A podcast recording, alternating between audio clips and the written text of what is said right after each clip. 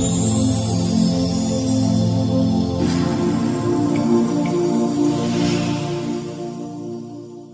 mô Bổn Sư Thích Ca Mâu Ni Phật. Kính thưa sư cô trụ trì, cùng toàn thể chư ni tịnh xá đọc lời. Kính thưa toàn thể quý Phật tử, chúng tôi xin chân thành cảm ơn tấm thành tình của sư cô cùng toàn thể quý Phật tử dành cho chúng tôi trong buổi giảng tối đêm nay, và kính chúc cả toàn thể các vị trọn hưởng một mùa Vu Lan an vui hạnh phúc. A Di Đà Phật. Thật tình là sự hiện diện của các vị là niềm khích lệ rất lớn cho chúng tôi trong buổi giảng tối đêm nay. Vì vậy có những sự trục trặc gì, mong các vị Phật tử niệm tình quan nghĩ cho. A Di Đà Phật. Xin thưa với các vị, thì uh, trước khi chúng tôi đến đây, chúng tôi cũng được lời mời, đồng thời nghe nhiều lời gửi gắm của các Phật tử ở nơi này, mong được cùng tiếp chuyện với chúng tôi trong buổi giảng tối đêm nay. Như vậy, mặc dù chúng ta chưa gặp trực tiếp với nhau trong một pháp hội như thế này, nhưng mà gián tiếp thì chúng tôi thiết nghĩ các vị chắc là biết chúng tôi cũng nhiều lắm, phải không? Ở đây các vị nào biết được qua con đĩa được bao nhiêu người? Tôi chân thành cảm ơn các vị. Hèn chi tôi có cảm giác tôi nhìn thấy ai cũng quen hết mà không biết làm sao nữa. Tôi có cảm giác thấy gương mặt nào cũng thân thương, cũng quen biết với chúng tôi từ vô lượng kiếp cho đến bây giờ. Nhưng có điều hỏi biết tên gì thì không biết tôi. Nhưng mà các vị biết tên tôi không? Mô Phật, xin chân thành cảm ơn. Hôm nay nhân ngày Vu Lan tán hội, chúng tôi đến với các vị với một cái đề tài là nối lại thâm tình. Nối lại thâm tình có nghĩa là hàn gắn lại một cái tình thiêng liêng thâm sâu nào đó. Như vậy trên cuộc đời này tình nào gọi là tình thâm sâu nhất? Hả? Tình mẫu tử, phụ tử bỏ qua bên. Xin lỗi các vị, tình mẫu tử hay là tình phụ tử là tình cảm thiêng liêng và duy nhất trên cuộc đời này. Và trên cuộc đời này không có một cái tình cảm nào có thể thay thế được tình cảm này. Nhưng vì sao chúng tôi nói là nối lại thâm tình?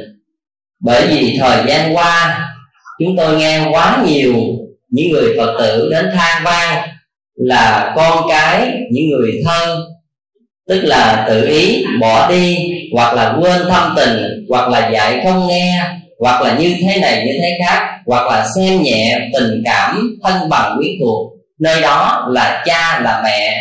Vì vậy chúng tôi mới suy nghĩ lên một cái đề tài là nối lại thâm tình. Và Vu Lan là cơ hội duy nhất. Trong tình cảm này rất là thiêng liêng và sâu sắc các vị. Trong một bài hát tôi có nhớ mấy câu như thế này: lên núi nhớ ơn cha, xuống sông thương tình mẹ, ôi non cao vời vợi, ôi thủy rộng mênh mông. Tất cả những cái tình cảm thiêng liêng và cao quý nhất trên cuộc đời được sánh ví như là non cao núi Thái, như là mặt biển, mặt hồ. Tức là những cái rộng, cái cao như vậy mới có đủ sức để chuyển tải, để sánh ví với những thâm tình mà chúng ta có được trên cuộc đời này. Xin thưa các vị, Vu Lan là cơ hội duy nhất để chúng ta có cơ hội để hàn gắn, để nối lại cái tình thâm này. Nếu trong những tháng ngày trước chúng ta có những gì sai lầm, hay là chúng ta có tạm quên đi một cái ơn nghĩa sâu sắc như thế này, thì Vu Lan là dịp để chúng ta làm mới lại, để chúng ta nối kết lại, để chúng ta có thể thay đổi tất cả những gì mà chúng ta có lỗi với cha, với mẹ mình, để chúng ta sống trong một sự hạnh phúc an hòa. Xin thưa các vị, Vu Lan mặc dầu khởi thủy được xuất phát từ Phật giáo, nhưng mà theo tôi thiết nghĩ, giá trị và ý nghĩa của Vu Lan nó không còn gói ghém ở trong cái người con Phật nữa, mà nó sao? Nó đã bàn bạc hết tất cả mọi nơi. Và ngày này tôi nghĩ không riêng gì Phật giáo, mà là ngày chung của tất cả mọi con người chúng ta. ai được sinh ra từ một nguyên tắc chung của cha và mẹ thì ngày này đều có ý nghĩa cả. Có bài thơ là mỗi độ thu sang lá rụng vàng, ấy ngày báo hiếu lễ vu lan, bồi hồi thương nhớ cha cùng mẹ, thổn thức tàn canh suối lệ tràn. Tức là nếu bất cứ một ai nghĩ về mẹ, và tôi xin thưa nhất là những người xa quê hương, những người xa quê hương không có cơ hội để về thăm mẹ, để dâng mẹ một món quà, hay là để nhìn lên mặt mẹ, hay là để nhìn ngắm lại hình bóng của cha. Chúng ta ở xa, chúng ta cảm thấy nhớ nhung nhiều lắm. Nếu các vị nào ở ngoài đất nước Việt Nam hoặc ở một nơi nào rất xa với ngôi nhà chúng ta, thường thường chúng ta hay nói cái câu gì? Đi xa quê hương thì sao?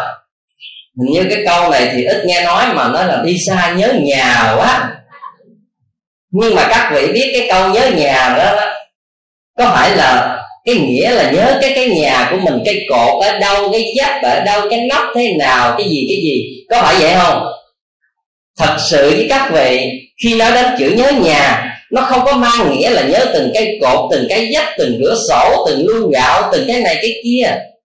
Nếu trong ngôi nhà đó không có một hình bóng của cha, không có hình bóng của mẹ, không có một tình thâm nào từ lúc chôn nhau cắt xuống, từ sinh ra mới lớn lên nơi đó, thì cái ý nghĩa của ngôi nhà không có giá trị. Giá trị nhớ nhà là cái nhà đó nó chứa ai ở trong đó đó, có phải không? Như vậy mỗi lần nhớ nhà chúng tôi thiết nghĩ là chúng ta nhớ cái đó đó. Chứ thật sự nói nhớ nhà thì không phải là nhớ như những gì chúng tôi đã nêu với các vị. Và tất cả chúng ta thấy rằng ơn cha nghĩa mẹ là sâu thẳm nhất, nhưng mà chúng ta dễ quên nhất trên cuộc đời này. Chúng ta đi ra đường, người ta cho chúng ta miếng nước, chúng ta nói sao? Hả? Cảm ơn. Nếu ở phương Tây nói sao? Thank you. Còn nếu người qua thì sao? Xe xe. Tôi nói cứ ngắt mấy người qua đừng cười. Xin thưa với các vị, tất cả những người khi chúng ta đi ra đường, mình ta cho mình miếng nước, mình cảm ơn. Người ta cho mình quá gian xe, mình cảm ơn. Người ta chỉ đường cho mình bất cứ một nơi nào mà mình không biết đường đi á, mình cũng cảm ơn. Nhưng mà xưa với các vị, không có một cái ơn nào mà lớn mà ơn cha ơn mẹ, lớn đến độ mà chúng ta không bao giờ thấy. Vì vậy cho nên ít khi nào chúng ta nghĩ đến ơn cha ơn mẹ là tại sao? Không phải chúng ta quên, nhưng mà vì chúng ta gần gũi quá. Chính sự gần gũi quá cho nên chúng ta không có hình dung được cái điều đó. Nhưng sự thật nó là một điều vô cùng quan trọng. Để chúng tôi kể cho các vị nghe một câu chuyện gọi là thấy cái thâm ân của cha mẹ nó cao lớn như thế nào. Câu chuyện này tôi được đọc trong một bộ gọi là Hư Lục của cô Thủy. Nói ngày xưa đó, khi cái vị này chết xuống Diêm Dương, cái vị mà ở trong đây đó có một cái người mà cho vay nợ. Khi cái người vay nợ này á, chết trước mới xuống với Diêm Vương. Rồi cái người này á, là người chủ nợ, là người này chết sau mới đi xuống với Diêm Dương và mới thấy là cái người kia. Thì ông mới thọt ngực cái người mà thiếu nợ mình mà đã chết xuống á, ông mới dẫn đến trước cái vị mà phán quan. Ông mới nói đó, nó đó, nó quỵt con ha, nó mượn nợ của con đã rồi đó, nó chết trước cái xuống này nó trốn. Bây giờ hôm nay con mới tình cờ gặp nó, con dẫn lại trước phán quan để xử dùm cho con là nó phải trả con tất cả những nợ nần mà nó đã thiếu khi nó còn ở dương gian. Thì lúc đó phán quan cũng mời hai người lại bắt đầu mới xử. Thì hỏi là trước khi á, người này chết á, thiếu nợ mày bao nhiêu, à, thiếu nợ bao nhiêu nhiêu nhiêu kê khai hết toàn bộ. Thì phán quan sau khi tiết tính xong rồi thì phán quan mới nói rằng thôi được rồi, ta sẽ cho nó trở về dương gian á, mười kiếp nó làm trâu để nó trả nợ cho ngươi, giúp cái số nợ này. Thì khi lúc đó cái thằng này nó không được, phán quan thử vậy là ép con lắm, nó làm trâu con phải trăng đó. Hồi đó con cho nó mượn á là không có gì hết, tự nhiên tiền cái trong con rồi con đem ra con cho nó mượn, nó xách về nó xài, nó làm cái gì con không biết, nhưng nó quá dễ dàng. Bây giờ cho làm trâu mười kiếp con phải trăng nó, mười kiếp chết con à. Cái phán hoàng này như vậy thôi, bây giờ như thế này, ta sẽ cho nó đầu sanh trở lại, nó làm một người đầy tớ, nó hầu hạ gia đình nhà ngươi mười kiếp như vậy, ngươi có chịu không? Thì ông này nghĩ nghĩ ngồi nó không được, Phán Quan ơi, bây giờ trên dương gian nó có cái luật là làm phải trả tiền, nó bệnh mình phải lo, lỡ nó chết bất tử là cảnh sát tới nhà phiền lắm, không đơn giản như vậy đâu, trả như vậy là, là cũng tội nghiệp con lắm. Nói cái này cũng không được, cái kia cũng không được, nói nhiều quá cũng không được. Cuối cùng Phán Quan mới suy nghĩ một hồi, như vậy ngươi muốn yêu cầu á, nó phải trả bằng cách nào cho ngươi, ngươi mới ưng ý. Thì lúc đó cái người chủ nợ này nó ngồi suy nghĩ, nó nói là bây giờ con có như thế này, hồi đó con cho nó mượn á, thì trăm phần dễ, thầy bây giờ nó cũng phải trả lại con đồ trăm phần dễ. Là như vậy, con muốn ăn á, là có ăn, con muốn mặc á, có mặc, mà lỡ bắt bắt dĩ con đi đại tiện tiểu tiện trên người nó, nó cũng không được gầy chửi con. Rồi con đòi gì được nấy, con bệnh là nó phải lo thuốc lo men, đêm hôm mà con không ngủ được thì con phải không ngủ được theo con, nó phải hầu như vậy, xuyên suốt như vậy, con mới chịu đựng được. Thì tất cả trăm phần dễ, cái gì nó cũng đòi như vậy, đòi chừng nào hết nợ thôi. Thì Pháp Quan ngồi suy nghĩ một hồi mới nói, như vậy ta có cách rồi. Thì người này mừng quá, vậy cách cách gì vậy Pháp Quan? Thì Pháp Quan mới nói, chỉ có cái cách này duy nhất là ta chỉ cho nó làm cha hoặc là mẹ của mi, nó mới trả hết tiền cho mi được. Các vị thấy sau cái câu chuyện đó chúng ta mới có suy nghĩ như thế nào? Như vậy ai trên cuộc đời này mà chúng ta có thể đòi gì được nấy? Ừ? Chỉ có con chúng ta mới đòi gì được nấy thôi, phải không? Các vị có thương ai bên ngoài chín xe mười vàng là nựng chơi chút, cho cái băng bò, cho cái đồ chơi, cho cái cục kẹo, chứ nhưng mà vòi vĩnh cái này cái khác hoặc làm mệt mỏi mình là không bao giờ đâu. Hoặc là ẩm chơi chút thôi mà lỡ bắt bắt dĩ nó có tiểu giả gì trên người mình, nó là phiền lắm rồi đó. Nhưng mà chỉ có một người duy nhất mà mình không phiền mà đòi cái gì cũng được là ai? Con của mình thôi. Và vì vậy cho nên thấy là chỉ có người cha và chỉ có người mẹ mới giải quyết tất cả những yêu cầu của mình, để trả tất cả những số nợ mà mình muốn đòi. Như vậy diễm phúc nhất trên cuộc đời này chúng ta là còn cha còn mẹ. Nhưng mà xin thưa thật với các vị, hiểu được điều đó thì người có đạo đức, có lương tri, và tôi nghĩ, thiết nghĩ rằng trong cuộc đời này ai cũng hiểu. Tôi có đọc qua một cái tác phẩm, tôi nghĩ tác phẩm này ai cũng đã từng đọc, đó là tác phẩm Truyện Kiều. Các vị biết biến cố nào để đẩy Kiều vào bán mình chuột nha? Đó là chữ hiếu, đúng không? Cho nên bốn cái câu thơ mà nói về cái đoạn này là như vậy: ơn dưỡng dục, đức cù lao, bên tình, bên hiếu, bên nào nặng hơn? Nhớ ơn chính chữ cù lao, đại khái là ơn dưỡng dục, đức cù lao, bên tình, bên hiếu, bên nào nặng hơn? Nhớ lời Thệ Hải Minh Sơn, làm con phải đáp đền ơn sanh thành. Các cái câu đó đại khái là nói lên cái câu đền ơn sanh thành như vậy. Và ở trong đó chúng ta mới thấy rằng động cơ để đưa Thúy Kiều đến cái chỗ bán mình chuột cha đó là nghĩ đến chữ hiếu. Bởi vì lúc đó tình cảm của Thúy Kiều và Kim Trọng, lúc đó hai người đang yêu nhau. Và như vậy bây giờ nếu mà Thúy Kiều bán mình, coi như là cuộc đời này nàng đã chấp nhận phụ tình rồi. Vì vậy sự phân vân này cuối cùng đưa đến là Thúy Kiều phải chấp nhận bỏ tình riêng mà để cứu lấy gia đình, trong đó là cha là mẹ của mình. Đó là một cái hành động mà tất cả mọi người đều tán thán và khen ngợi cái hành động của Thúy Kiều. Như vậy thì cũng hiểu được, căn phân được bên tình, bên hiếu, bên nào nặng, cho nên Thúy Kiều mới làm điều đó. Chúng tôi cũng nghe được một câu chuyện để gọi là bên nào nặng, tôi thấy nó cũng vừa lý thú vui vui, mà tôi muốn chia sẻ với các vị thấy một cái chuyện này, các vị đánh giá như thế nào về nặng nhẹ. Các vị ở đây có đồng tình là bên tình, bên hiếu, bên nào nặng? Ai nói bên hiếu nặng đưa tay lên đây. Rồi vậy ai nói bên tình nặng đưa tay lên cây.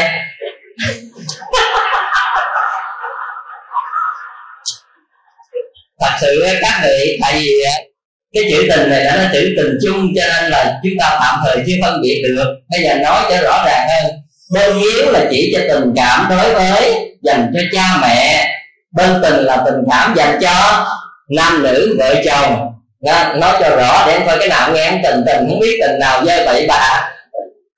Xin thưa các vị, ở trên đây tất cả chúng ta đều đồng tình là bên hiếu bên tình thì bên hiếu nặng, thì cái chuyện nó là như vậy. Có một cậu thanh niên nọ, cậu uh, đi chơi và cậu chở uh, người thân, tức là người yêu của mình, thì đi qua một cái dốc rất là cao. Và lúc nào đến nơi đó, tự thân của cậu trai này cũng là chở người yêu của mình đi lên cái dốc một cách te te như vậy, không có cái gì gọi là bận lòng. Thì hôm đó, đó cậu này không có đi với người yêu, mà bữa đó đi với cha, với mẹ. Thì cũng chở tới dốc đó, cái cậu bỏ dưới, cái cậu tự đi lên và cậu để cho cha mẹ tự đi lên. Sau khi lên xong, hai ông bà hào hển hết trơn, mới nói này con, sao mà con chở người yêu con đi á, thì tới đây á, con thì rồi con chở lên một hơi một là tới ở trên nơi mình đến. Tại sao ba mẹ như vậy á, lại con á, bỏ xuống ở dưới dốc ở dưới á, cho đi lên mệt muốn chết vậy con. Thì lúc thằng con mới tỉnh quẹo ấy. Dạ thưa ba má, theo ba má nghĩ bên tình bên hiếu bên nào nặng ba má? Thì lúc đó ông già nói dĩ nhiên là bên hiếu nặng rồi con. Ba má ơi, nặng đến nỗi con không cách nào con chở ba má lên cái dốc này được hết á. Các vị thấy cái này thuộc về dạng gậy ông đập lưng ông. Xin thưa các vị, nói là để cô mà còn trẻ trẻ thấy được không? Xin thưa các vị, đó là một câu chuyện nói chung là để đặt cho một cái niềm vui thôi. Thực tế thì không như vậy các vị. Ân nặng của tình cảm mẹ cha nó không có mang về cái ký lô của cái số lượng này.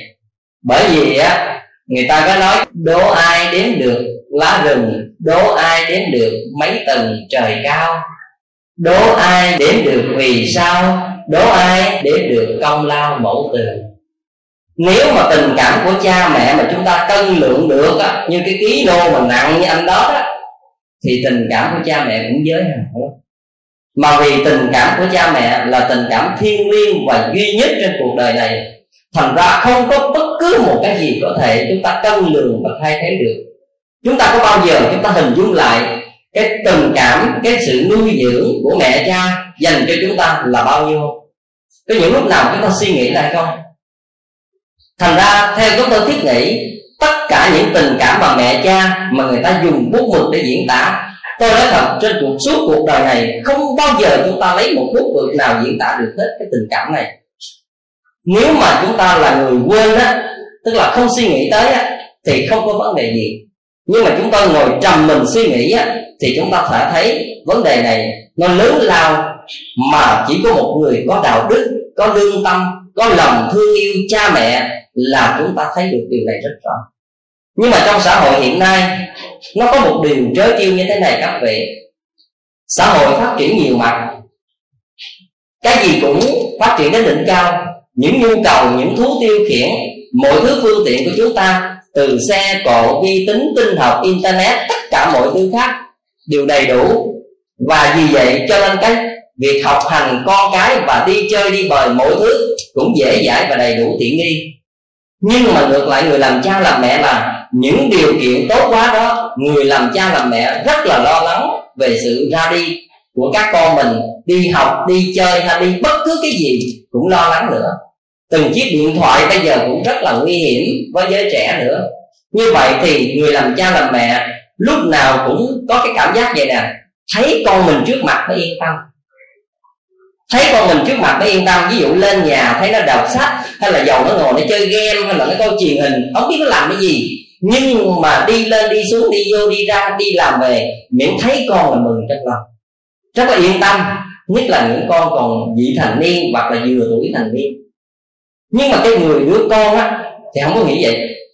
Lúc nào thấy mặt mẹ mặt cha là cảm thấy dường như á nó có một cái gì ràng buộc, giống như một kỳ đà nó cản mũi âm thầm vậy đó. Có phải vậy không? Tôi thấy rất rõ điều này. Cho nên á, đứa con trai hay đứa con gái trong tuổi vị thành niên và trưởng thành trong thời đại này nó có một cái suy nghĩ là muốn tách rời cha mẹ sớm, tức là nó muốn lánh lánh đi, nó muốn làm cái gì đó để nó được tự do, nó được thoải mái, nó tránh đi những cái tầm nhìn, tầm quan sát của cha, của mẹ đó. Còn cha mẹ thì như thế này, sợ con hư, sợ bị người gạt, sợ bị người dụ kỵ, sợ hư chuyện này, sợ thiếu sót chuyện kia.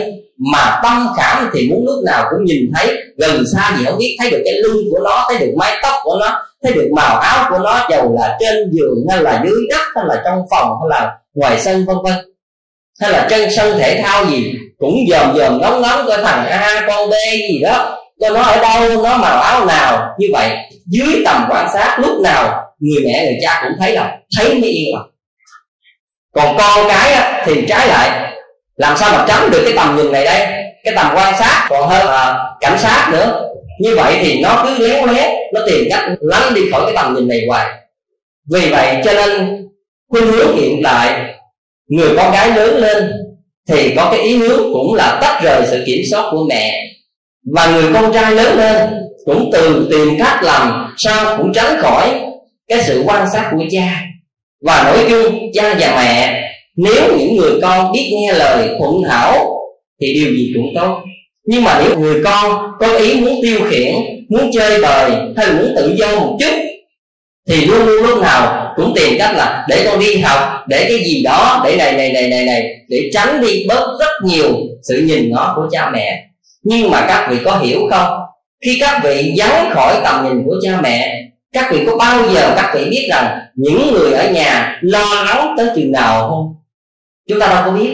Nhiều khi chúng ta đi chơi như vậy mà tới khuya bất đắc dĩ chúng ta không điện về một cú điện thoại cho cha cho mẹ, chúng ta sẽ cảm thấy điều đó thổn thức như thế nào. Nhưng mà chúng ta là người tâm lý, chúng ta là người đi bên ngoài, chúng ta yên tâm lắm, chúng ta cảm thấy bình thường, chúng ta cảm thấy điều đó là chúng ta đi với bạn bè nó thoải mái nữa. Nhưng mà các vị nên nhớ rằng trong cuộc đời chúng ta là tuổi vị thành niên, chúng ta là tuổi mới trưởng thành, chúng ta không có được một cái kinh nghiệm trong mối tương giao, bạn bè và mọi thứ khác. Cha mẹ sở dĩ lo cho chúng ta là những người đã từng kinh nghiệm và hiểu biết sâu sắc, cho nên từng dạy con chọn bạn mà chơi. Nhưng mà cái con của mình nó phần lớn đó, nó thích chọn những cái thằng bạn hay là những cái đứa bạn á, thích chơi hơn là những đứa bạn mà siêng năng hiếu thảo. Bởi vì những cái đứa mà siêng năng làm, siêng năng học, hiếu thảo á, thì nó không có đi chơi, nó rất ít đi chơi. Mà nếu chúng ta thích chơi á, thì lại chọn những cái đứa bạn mà nó như vậy đó. Cho nên cha mẹ đó thì muốn con chơi với bạn mà bạn hiền, bạn ngoan, bạn hiếu thảo, bạn ham học. Còn trái lại á, nó đó, nó muốn thoải mái, cho nên nó lựa những cái thằng bạn nào á mà thích đi chơi với nó, thích bắn đạn keo, thích tụt bia, thích karaoke, thích cái chạy xe phóng này kia tùm lum tà la đó. Mấy cái đó đó, mày chịu chơi à, mày ngon lắm à, mày tại anh chị tao à. Như vậy á, mình tôn thờ, mình tôn xưng những cái người mà như vậy đó các vị. Vì vậy cho nên trong một cái thời đại này, tôi biết nếu các vị làm con, các vị phải hiểu được tâm lý của cha mẹ một chút xíu, để chúng ta tránh đi những cái quả báo, những cái tội mà chúng ta làm cổ cha cổ mẹ, có thể vô tình mà có thể cố ý. Những tội vô tình thì chúng ta có thể thông cảm và tha thứ được, nhưng những tội cố ý là những người cố tình hay là nói những lời nặng nhẹ để được đi ra khỏi gia đình, là điều này các vị nên suy nghĩ và để ý lại. Ơn cha và nghĩa mẹ cao lớn lắm các vị. Người ta có nói như thế này: ơn cha lành cao như núi Thái, nghĩa mẹ hiền sâu tợ bể tơi, dầu cho dân trọn cuộc đời, cũng không trả hết ơn người sau. Trong cuộc đời này chúng ta nên trả những cái thâm tình của cha của mẹ, còn cảm thấy không hết nữa cũng là chúng ta vô tình. Nhưng mà tại vì các vị vô tình nó có nhiều lý do. Có những lý do là các vị chưa hiểu được cái bổn phận làm con, và chưa hiểu được cái giá trị hay là cái ơn thâm của cha mẹ, vì chúng ta chưa lập gia đình, chúng ta chưa làm cha làm mẹ, cho nên chúng ta tưởng tượng mọi thứ nó đơn giản lắm. Cho nên khi chúng ta đến chùa, chúng ta tụng kinh Vu Lan, chúng ta nghe kinh Phật, chúng ta nghe nhiều lời dạy về đạo đức, chúng ta thấy nó có một cái cảm giác mơ mơ hồ hồ nào đó. Nhiều khi khuyên con à nên hiếu thảo đi, thương mẹ thương cha đi, các vị thấy cái đó một lời khuyến khích mà đôi khi các vị không có cảm giác, không biết thương làm sao, cái gì là thương, Và tôi thì bổn phận sống ở nhà gần gũi thì cũng thấy vậy thôi, nhưng mà để gọi là sâu sắc thì phải làm sao đó. Cho nên vừa rồi, xin thưa các vị, có một cái cô Phật tử ở Cần Thơ, không phải Phật tử, cô chưa là quy y, cô mới dẫn một đứa con trai mười chín tuổi về gặp tôi cách nay hai ngày. Thì đứa con trai của cổ á, là nó đi chơi, mỗi một lần đi chơi như vậy á, là ba bốn ngày. Cổ mỗi một lần cổ đi như vậy, cổ nói con à, đi năm bảy tiếng đồng hồ, đi chơi với bạn vân vân tin thế này thế khác, một chút rồi về thôi nghe con. Thì nhưng mà đứa con nó hứa như vậy, nhưng mà mỗi lần nó đi một cái là ba bốn ngày như vậy. Cổ nói nhà mà vắng nó, hoặc là điện thoại mà nó tắt máy, cổ muốn chết lên chết xuống đi chăng.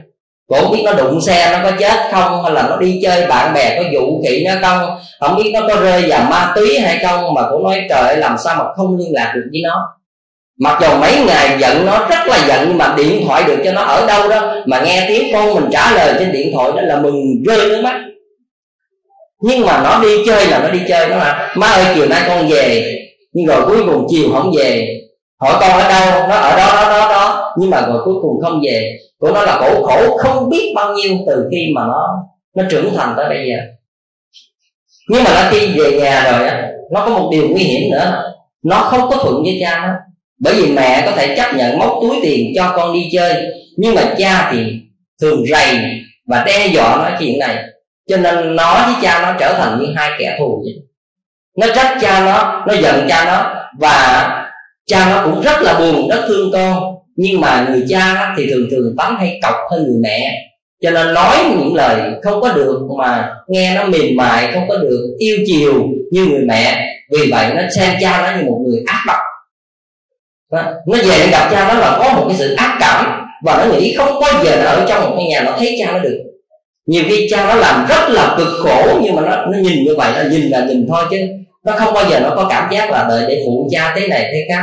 Mà nói ra là gây, nói ra hai cha con gây như hai kẻ thù. Mà cổ nói là tình trạng này nếu kéo dài, cổ cũng chết, cha nó chắc cũng bệnh mòn mỏi chết, và gia đình sẽ đổ vỡ đi. Cổ nói suốt cuộc đời cổ làm ăn vất vả, cổ có được chút vốn liếng để cho con ăn học nên người, nhưng mà cuối cùng nó học, nó thi đại học rớt rồi một cái, nó đi chơi không biết đường về nhà, sắm cho nó từng chiếc điện thoại, mất chiếc điện thoại này hoặc nó bán hay gì không cần biết, mua nó chiếc điện thoại đắt tiền hơn, mà không mua là không được. Như vậy các vị thấy rằng nó nghĩ cha mẹ giống như một nơi để cung cấp cho nó có sự sống, để được đi chơi, để được này được kia, mà nó không bao giờ nó nghĩ là nơi đó người cha người mẹ suy nghĩ gì về nó. Thì vừa rồi hai cha con có một cuộc gây lộn rất là dữ dằn, và cuối cùng nó nhìn nó đập muốn banh đồ ở trong nhà nó đi. Nó đập một cách rất là sân si như vậy, và người cha cũng thể hiện sự mà thô bạo với nó, bởi vì quá tức giận đi. Cho nên cuối cùng nó đập xong đồ nó bỏ nó đi. Cổ nói cổ khóc không biết bao nhiêu mà nổi, cổ rất là buồn, buồn quá cho nên đi mấy cái nhà người bạn chơi. Thì nhà người bạn mới cho những cái bài giảng của thầy. Khi cho rồi cô về cổ xem, ở trong đó cổ xem những cái đĩa nổi lòng người cha, thiên thần của con và những cái bài giảng khác. Cho nên cổ mới có một tia hy vọng rằng, cổ nói nếu mà dẫn đứa con này qua thì gặp thầy thì có thể chia sẻ để cho nó ngoan lại, để cho nó bớt đi cái này kia kia nọ một chút. Thì khi lúc đó đó cổ mới nghĩ vậy, cho nên cô mới điện thoại kêu con cổ về. Nó không chịu về này các vị, đâu có dễ. Nhưng mà cổ nói hết lời nói thế này thế khác, cuối cùng cổ dắt được nó xuống gặp thầy. Thì nhìn bé mười chín tuổi cũng khôi ngô, cũng là phải thế con người, nhưng mà học hành thì nó không đạt, cho nên thi đại học rớt. Và nó bây giờ nó có nguyện vọng là nó nói để nó thi trung học, để nó tìm nó có một cái nghề. Thì lúc đó đó, khi mà xuống hai mẹ con đồng ngồi đối diện trước tôi, thì tôi mới hỏi các vị đi đâu như thế nào. Thì bà mẹ chưa nói là đã khóc rồi. Và lúc đó bà mẹ nói ra những lời còn là kết tội không, cũng như là tội từ A tới Z. Thì tôi nghe xong hết rồi tôi mới hỏi là đứa con trai á, tôi hỏi là con nghĩ sao về những điều mẹ nói. Thì lúc đó nó mới nói mẹ con kể cũng có những cái đúng mà có những cái sai, có những cái mẹ con không hiểu được con. Nó kể thế này thế khác, kể đủ hết. Thật sự có những cái tôi không đồng tình, có những cái tôi cũng đồng tình. Thì tôi mới nói với hai người như thế này, cô và gia đình nên hiểu tuổi trẻ hôm nay nó khác với ba mươi năm về trước. Cô cũng phải có suy nghĩ một chút. Thật sự cô không thể gìn giữ con như là ngày xưa nó còn con nít mà lúc nào cũng quay quần bên cô được. Cũng phải cho nó đi chơi, cũng phải cho nó tiếp xúc, cũng phải cho nó biết cái này cái khác. Nhưng quá chăng là mình dặn dò thế này thế khác để con đi bao lâu, và phải có cái niềm tin về sự ra đi và thời gian của các con. Chúng ta phải dạy nó từ ban đầu như vậy, chẳng phải nó hoàng hoàng ở bên mình như vậy. Nó nói với tôi như thế này, nó nói thầy, con năm nay mười chín tuổi rồi thầy, đâu còn nhỏ nữa. À, mà bây giờ á, con thấy lúc nào cũng phải giữ con ở nhà, con ra đi một chút là không được, là nói nặng nói nhẹ nói này nói kia. Và cuối cùng tôi hỏi hết và tôi nói là bây giờ giữa con và cha con như thế nào, thì nó nói là con rất là hận cha con, con không có tha thứ được. Ông nói con những lời rất là thô bỉ, rất là cọc cằn. Ông nói có cảm giác như con không phải là con. Như vậy làm sao con có thể gần gũi và sống ở trong một gia đình như vậy được, không thể chấp nhận được. Thì tôi mới chia sẻ thế này. Tôi hỏi là con có thương mẹ không? Nó nói thương. Nhưng mà hỏi con có thương cha không? Thì nó nín thinh. Nó còn nói thương mà không nói không. Nhưng mà tôi mới nói như thế này, nếu mẹ con đau khổ con có chịu nói không? Thì nó nó, nó lắc đầu. Và nếu thật sự nếu cha con đau khổ con có chịu nổi không? Nó cũng lắc đầu. Như vậy tự thay tâm của nó, nó cũng có tình cảm, nhưng mà nó giận thôi, nó giận cái điều đó. Thì tôi mới nói tiếp như thế này, việc này thầy đồng tình với con là việc không thể con lớn rồi lúc nào cũng giữ con ở bên người. Không thể người cha người mẹ vì thương con mà giữ điều đó. Thật ra điều này thầy nói có thể sớm hơn một chút, nhưng mà nếu mười năm sau, mười lăm năm sau, hai mươi năm sau con mới thấy rằng cha mẹ mình như vậy nó phải đúng ở trong đó. Nhưng mà bây giờ nói sớm quá con không có cảm nhận được. Thì bây giờ thầy nói như thế này, cha con có nhiều điều mà con không đồng tình. Một là ăn nói cọc cằn, thô lỗ. Hai là dạy con á, bằng cái cách là hơi hung bạo một chút. Nhưng thầy nghĩ như thế này, gia đình á, là tổ ấm của mình. Cha con không biết, còn con biết. Nếu mà cha con không biết, con cũng không biết, thì gia đình con sẽ tan vỡ. Cha con khổ, con khổ và mẹ con cũng khổ. Như vậy con thấy một lời cọc cằn của cha rất có thể do cha thiếu kiềm chế, thiếu nghiêm túc, thiếu thận trọng trong lời nói với con. Thầy đồng tình điều đó hoàn toàn cha con sai. Thầy không nói cha con đúng, nhưng mà cha con sai còn có thể chấp nhận được. Nhưng mà nếu con sai như cha, con làm lại với cha thì con vi phạm đạo đức. Như vậy ở đây thầy nói như thế này, nếu con thương mẹ, thương cha, thương một gia đình, thì con nghĩ cha mẹ con có khổ hay là rơi vào hoàn cảnh đau khổ, thì con nghĩ con dám hy sinh cho cha cho mẹ không? Thì nó nói là đối với cha mẹ, nếu vấn đề nó rơi vào hoàn cảnh khổ, con sẵn sàng con hy sinh cho cha cho mẹ.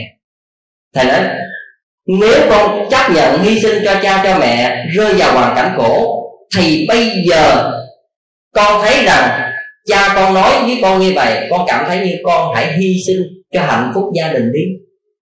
Con chấp nhận một câu cha con nói nặng, hay là con chấp nhận một câu cha con nói không được êm ái, thì con cứ nghĩ như thế này, con đang trả ơn và con đang hy sinh để vì hạnh phúc, vì sự im ấm của gia đình đi. Con hãy suy nghĩ như vậy đi.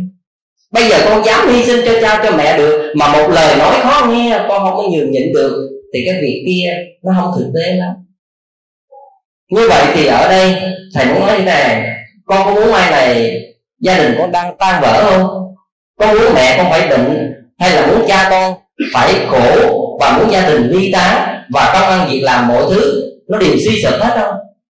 Nếu vì một chút giận hờn của con, con và cha con leo thang với cái cách này, thì thầy tin chắc rằng gia đình con không lâu sẽ tiêu tan sự nghiệp mà mẹ con đã dành dụm cho con hôm nay và mai sau. Như vậy thì bây giờ thầy chỉ dạy con một phương pháp như thế này, phải có từ tâm dữ lắm, phải có lòng cởi mở dữ lắm, phải có yêu thương dữ lắm. Thì hãy về nghĩ đến cha mẹ mà suy nghĩ thế này, mỗi lần cha mình nói ra những lời khó nghe như vậy, thì con hãy suy nghĩ một cái điều là tha thứ cho cha, vì hy sinh cho cha, vì hạnh phúc của gia đình. Con hãy làm im lặng như vậy, rồi một ngày nào đó đẹp trời, trong một cái bữa ăn cha mẹ và mọi người thân đang ngồi, con hãy lặp lại: cha à, Mẹ à, hôm ông nói con như vậy là nó không đúng, nói con những lời đó là nó chưa thích hợp, vân vân vân vân. Thì lúc đó tôi nói hết cho nó nghe, và tôi hỏi nó một điều: nếu tất cả những điều này mà con vì hạnh phúc tương lai lâu dài của gia đình, con có thể con về con làm ăn như bao nhiêu người khác, và con có thể tha thứ được tất cả những gì khi cha con nói khó nghe với con không? Thì nó nói con có thể làm được. Và ngày hôm đó cả mẹ và nó xin quy y. Thì tôi tin tưởng rằng sự hứa hẹn của nó, sự làm việc của nó, tôi nghĩ, bởi vì tôi chỉ mong một điều là cha con hiểu được mình. Thì quan trọng nhất, mình là con trai, mình cũng phải hiểu được cha mẹ.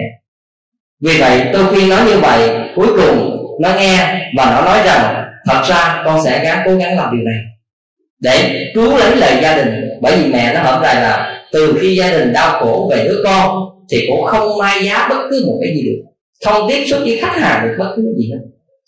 Cho nên các vị thấy cái nỗi khổ tâm của người cha, của người mẹ hôm nay nó khác với khổ tâm ngày xưa. Ngày hôm nay là thời kỳ kinh tế thị trường, làm ăn mọi thứ chỉ cần sa sút một giờ, chỉ cần sa sút một ngày, mọi việc nó nguy hiểm đến công ăn việc làm. Ngày trước đất nước chúng ta là đất nước nông nghiệp, chúng ta đi gieo mạ một cái là ba tháng sau chúng ta mới thu hoạch, hoặc bốn tháng sau chúng ta mới thu hoạch.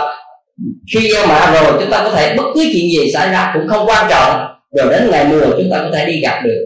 Nhưng mà hôm nay chỉ cần một ngày sa sút, một giờ sa sút hay là một tuần sa sút, tất cả mọi thứ trong gia đình nó sẽ đổi thay hoàn toàn, chứ không giống như thời mà nông nghiệp phát triển ngày xưa của chúng ta nữa. Các vị có đồng ý chỗ này? Điều đó là rất là quan trọng trong cái sự suy tư của mình. Thành ra ở đây các vị nhớ, cứu lấy gia đình trong từng phút từng giây, và con cái chúng ta cũng vậy.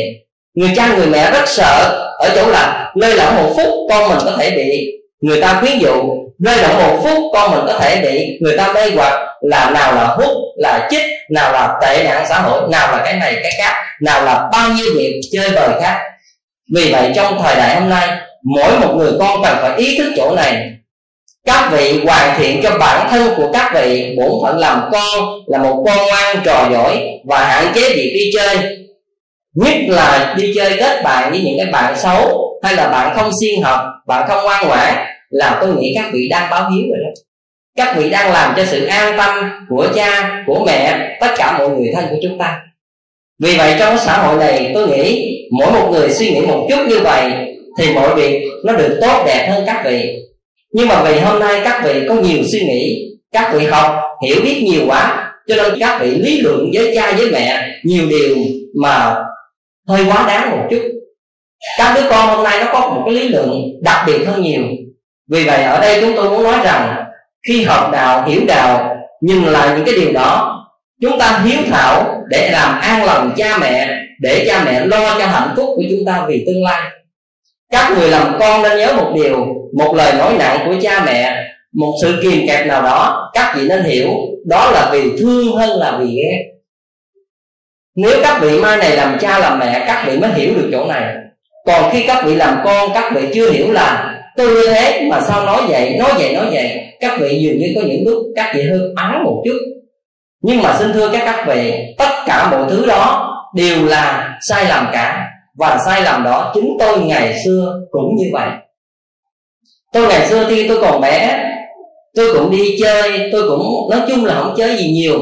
Nó không phải là một cái thời đại tốt mà được nhiều đồ chơi cao cấp như bây giờ. Tôi đi chơi lục bình, tôi lượm đất, tôi chọi nhau dưới sông, tôi bắn đạn, tôi chơi vân vân, mấy cái thứ đơn giản như vậy. Nhưng rồi mỗi một lần tới bữa ăn cơm, mẹ tôi lại đi kiếm tôi nơi những nơi mà thường xuyên tôi tụ tập như vậy, kêu tôi về.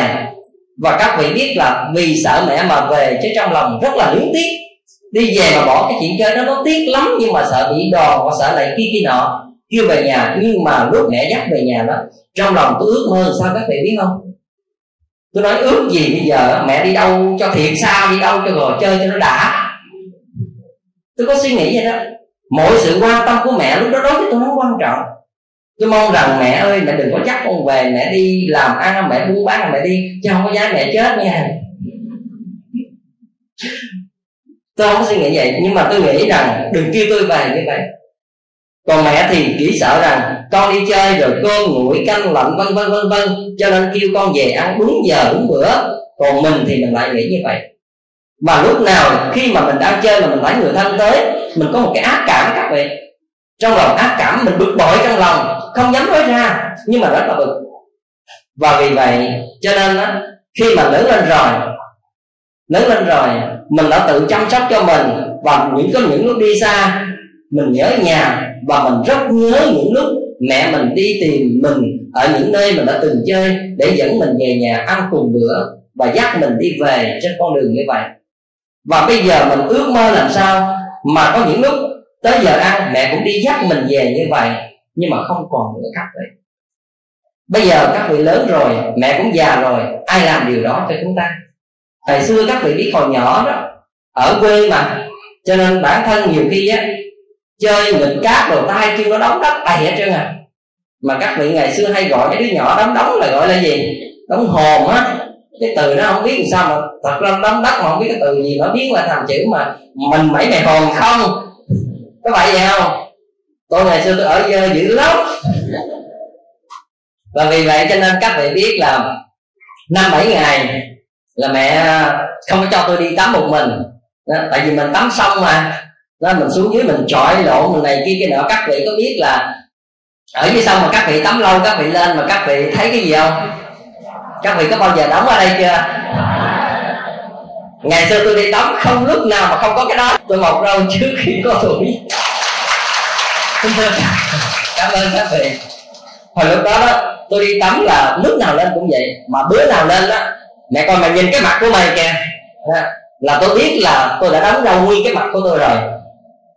Thì đó dài hơn là mẹ đem tôi đến chà sát tôi. Mà các vị biết nhà ngày xưa thì nó cũng đơn giản lắm. Xà bông thì không phải là xà bông tốt như bây giờ, hay là xà bông lai bôi hay là xà bông gì đó dép gì này kia ra đó. Xà bông là toàn là xà bông bột thôi. Rồi lấy xà bông bột các vị biết không phải là bàn chải nha, là sơ dừa. Nói giờ các vị có tưởng tượng ra không? Chắc mấy đứa nhất là trẻ trẻ bây giờ sống thời đại cao cấp không tưởng tượng gì đó. Sơ dừa mới nhúng với xà bông đó đó, bắt đầu các vị ơi, chà tôi các vị, nó đau các vị ơi, không thể tưởng tượng được đó. Trời ơi lúc đó tôi trông mẹ tôi đó, thầy chà giết cho rồi đi đó, tôi trông mẹ đừng có lời làm chuyện đó, để tôi đóng tám lớp đất cũng được, nó tôi chịu hết cái nỗi rồi. Mà các vị biết là không thể buông ra được, mà đau như vậy. Nhưng mà các vị biết khi các vị lớn rồi, các vị mới nhớ lại từng kỷ niệm đó, nó quan trọng vô cùng. Cho nên tôi mới nhớ một cái đoạn của Hồ Thi Ca, ông có viết trong một cái đoạn mà tôi nhớ thế này: hôm nay có đủ tất cả, chỉ thiếu thiếu thời thơ ấu. Hôm nay đã mất tất cả, chỉ tiếc tiếc thời thơ ấu. Tức là những lúc mà chúng ta sống hạnh phúc quay vòng như vậy, chúng ta ít bao giờ hiểu được hạnh phúc mình đang có các vị. Tất cả các vị phần lớn hiểu được tình cha tình mẹ, và nhớ lại những thâm ân phần lớn khi chúng ta đã mất rồi. Chúng ta đã mất rồi. Có những người khi không còn cha mẹ nữa thì mới hiểu được thâm tình này. Hoặc có những người khi thành gia lập thất, mình sống rồi mình thấy không được sự yêu thương, không được hạnh phúc, không được chiều chuộng như lúc chúng ta còn ở gia đình, thì lúc đó chúng ta mới tiếc nuối những kiểu ngày chúng ta sống bên mẹ, nó hạnh phúc và nó có giá trị như thế nào. Dường như điều này tôi chia sẻ với các vị rất nhiều trong cái bài Thiên Thần Của Con rồi đó. Thành ra ở đây chúng tôi chỉ muốn lặp lại để chúng ta muốn nói lên một cái điều là nối lại thông tình với các vị trong buổi tối hôm nay thôi. Trong kinh Báo Ân, Đức Phật dạy sao? Dù vai trái cõng cha, dù vai phải cõng mẹ, đi khắp dòng núi tu di đến trăm ngàn kiếp cũng không thể trả hết ơn này. Nếu các vị nào sống được trong tình thương yêu, và mai này khi các vị để đi xa hoặc là cha mẹ qua đời rồi, các vị ngồi các vị tư duy lại đúng những gì Phật nói là không sai. Mà các vị ơi, nếu mà chúng ta đó có làm những điều gì đó mà thật sự là hiếu thảo đó, tức là chúng ta làm với tất cả bổn phận và trái tim của người con á, thì lỡ bất đắc dĩ cha mẹ có qua đời, chúng ta khóc không? Khóc, nhưng mà chúng ta không ân hận. Khóc rất là khóc bằng trái tim, khóc bằng niềm thương, khóc bằng nỗi nhớ, khóc bằng sự mất mát, khóc rất nhiều nhưng mà không ân hận.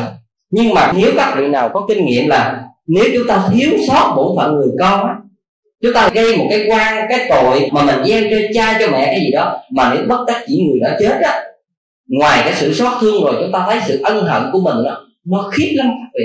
Cái ân hận nó dằn vặt lương tâm dữ lắm.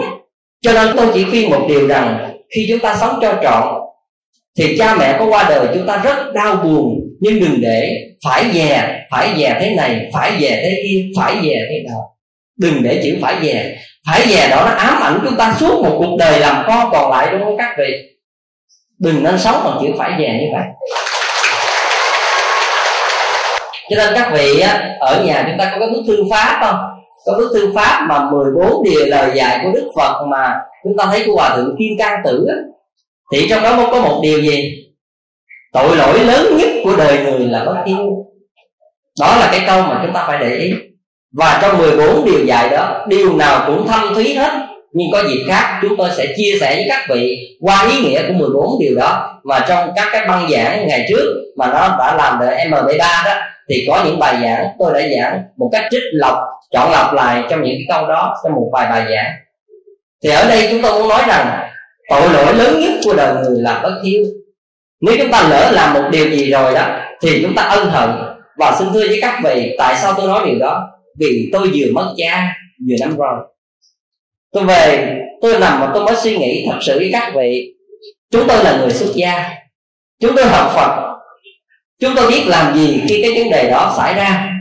Nhưng mà chúng tôi có cảm giác rằng ngày cha tôi mất, tôi cũng khóc, nhưng mà các vị chắc không thấy đâu. Khóc lén, khóc thầm, không phải sợ, mà nó có nhiều lý do khác. Nhưng mà tôi mới suy nghĩ rằng thương, nhớ và khóc. Nhưng mà tôi mới kiểm lại rằng mình có làm cái gì sai chưa. Những khi mà tôi kiểm cả một khoảng thời gian dài mà tôi thấy tôi chưa có làm sai trong đó, đó thì tôi buồn mà tôi không có đau khổ. Nhưng mà có những lúc đó, tôi kiểm lại tôi thấy tôi làm điều này mà tôi chưa có cơ hội để nói với cha, nói với thầy mình, ừ con như vậy, như vậy, như vậy, hoặc chưa có một cái gì để giải quyết vấn đề này. Các vị biết có dằn xé lương tâm mà nó nó khóc nhiều hơn các vị. Nó khóc bằng một cách tấm tức. Mình phải nói là tại sao lúc đó mình không nói những điều này với cha mình đi, rồi để mình ôm thầm lặng ra đi. Mình nghĩ năm năm, mười năm sau cha mình vẫn còn sống, mẹ mình vẫn còn sống, rồi mình sẽ có dịp mình thổ lộ hoặc mình giải tỏa điều này. Các vị biết mình có những lúc mình cho phép mình một thời gian như vậy. Nhưng mà các vị biết trên cuộc đời này, cuộc đời Đức Phật dạy làm sao? Đúng đó, cuộc đời là vô thường. Cha mẹ không phải sống đời để đợi chúng ta lo cho cái thiếu cái thảo và để chúng ta thố lộ những cái lời hối hận của mình. Cho nên ở đây tôi muốn nghĩ rằng khi hiểu được là làm ngay. Trong cái bài hát Mẹ Tôi hay gì đó, mẹ già như chuối chín cây, gió lai mẹ rụng con phải mồ côi. Mồ côi tội lắm ai ơi, đói không ai biết mà lỡ lời không ai khuyên. Như vậy thì ở đây cái hình ảnh chuối, chuối chín cây đó các vị. Chuối chín thì phải sao? Nó phải rụng. Như vậy để nói lên sự vô thường là cha mẹ không phải vĩnh viễn trên cuộc đời này để sống, để nhận sự lo lắng bảo hộ của tất cả chúng ta, hay là nhận lời hối hận với một hứa hẹn. Cho nên nếu chúng ta là con của một gia đình, đừng bao giờ chúng ta ngại ngùng về điều đó các vị. Chúng ta có thể mắc cỡ với bạn bè, chúng ta có thể mặc mặc cảm với người ngoài, chúng ta không nói lên lời hối lỗi. Nhưng mà nếu đó là cha là mẹ của chúng ta, các vị cứ tự nhiên, không có gì mắc cỡ, không có gì phải ngại ngùng mà chúng ta không dám nói các vị. Có những người thật sự biết mình sai mà không dám nói, không dám nói để rồi vô thường đến, mọi việc trôi đi, mẹ mình mất đi, rồi lúc đó mình lại nói lên những lời ân hận trong lòng. Xin thưa các vị, ở đây chúng tôi muốn nói rằng thâm tình đó nó lớn như vậy. Vì vậy trong mùa Vu Lan, chúng tôi nên khuyên các vị là những vị nào đã lỡ có sai lầm thì cơ hội này là cơ hội tốt nhất đối với chúng ta để quay về, để nhìn lại cha mẹ và có cơ hội trong một món quà trong ngày Vu Lan, trong sự hiếu thảo, trong sự tha thứ và bao dung của những ngày Vu Lan này. Chúng ta đang tràn ngập lòng yêu thương trong lòng, bởi những cái sắc thái của Vu Lan nó làm cho chúng ta gợi lên rất nhiều ý tưởng về tình cảm. Và nhiều ý tưởng này cho nên nó đủ động lực để chúng ta có thể nói ra. Bình thường chúng ta không nói được, nhưng mà chúng ta có nhiều xúc cảm quá, có nhiều cái suy tư quá, và lòng chúng ta có nhiều động lực chúng ta sẽ nói được. Cho nên hiếu thảo là cái nét nhân văn, là nét đạo đức, là cái nét đẹp của một con người. Điều này muôn đời ai cũng vẫn quý và kính trọng những người hiếu thảo. Cho nên ở đây chúng ta thấy cái đẹp nó quan trọng lắm. Vừa rồi khi tôi mới về nước, có hai mẹ con của một cái cô đó có tìm tôi để chia sẻ, để giải bài và kể lại những quá khứ rất là khổ đau. Thì có một đứa trẻ năm nay khoảng mười sáu tuổi, đó là một đứa con gái. Cha mẹ nó đã vừa ly dị, và nó thì bây giờ nó thỉnh thoảng sống với cha và thỉnh thoảng sống với mẹ. Nhưng mà tôi hỏi nó là bây giờ gia đình con như vậy, con thương ai nhiều nhất? Thì nó nói là con thương mẹ nhiều nhất. Thì tôi nói là nếu vấn đề này đã xảy ra rồi thì bây giờ trong lòng con, thầy hỏi nha, con sẽ quyết định con chọn ai để con sống với cái người đó, cha hay là mẹ? Thì nó nói là con chọn cha. Nếu xảy ra rồi thì con sẽ đi theo cha. Tôi ngỡ ngàng vô cùng. Thương thì thương mẹ, mà nếu chuyện này xảy ra như vậy á, thì chọn sống theo á, là chọn sống với cha. Tôi hỏi ủa tại sao kỳ vậy con? Cái nó mới rơi nước mắt, nó không nói gì hết, nó khóc. Nó nói thầy ơi, mẹ con khổ nhiều rồi, con không muốn làm gánh nặng cho mẹ con nữa. Tôi không thể tưởng tượng được câu trả lời của đứa đó. Mười sáu tuổi nó trả lời một câu tôi bàng hoàng trong suy tư của tôi. Mười sáu tuổi mà hiểu được như vậy, tức là nó hiểu được cái điều là nó rất thương mẹ. Đúng ra nó phải theo mẹ chứ. Con cái ở trong nhà nếu mà cha mẹ có ly hôn á, thì phần lớn sao? Ờ, mình thương ai mình theo lấy. Mình thương cha thì mình sẽ ôm theo cha, mà mình thương mẹ mình sẽ chạy theo mẹ. Cái đây là quy luật mà xưa nay tôi chưa bao giờ tôi thấy ngược như vậy. Cho nên khi tôi hỏi nó, nó nói như vậy chứ không thể hiểu nổi. Mười sáu tuổi đủ cái sự suy nghĩ sâu như vậy. Cho nên tôi cảm thấy rất là xúc động. Và khi nó khuyên đệ tử của tôi, tôi đặt nó là tâm hạnh, để gọi là một tấm lòng có hiếu hạnh, có hiểu biết, có trái tim yêu thương mẹ và hiểu sâu sắc. Mười sáu tuổi nghĩ rất chín chắn ở điểm này. Có thể không trưởng thành điều khác, nhưng trưởng thành điều này. Câu đó nó nói xong mẹ nó cũng khóc. Không thể nghĩ rằng con mình nghĩ được tới những điều như vậy. Như vậy ở đây tôi thấy rằng tâm hiếu thảo nó dường như nó còn đọng đầy trong tất cả những người con chúng ta. Và nó là một nét đạo đức, là nhân văn ngàn đời, là một cái nét văn hóa của người Đông Phương nói chung và người Việt Nam chúng ta nói riêng. Sự bất hiếu chỉ là một vài hình ảnh bất đắc dĩ nào đó được xảy ra trong xã hội.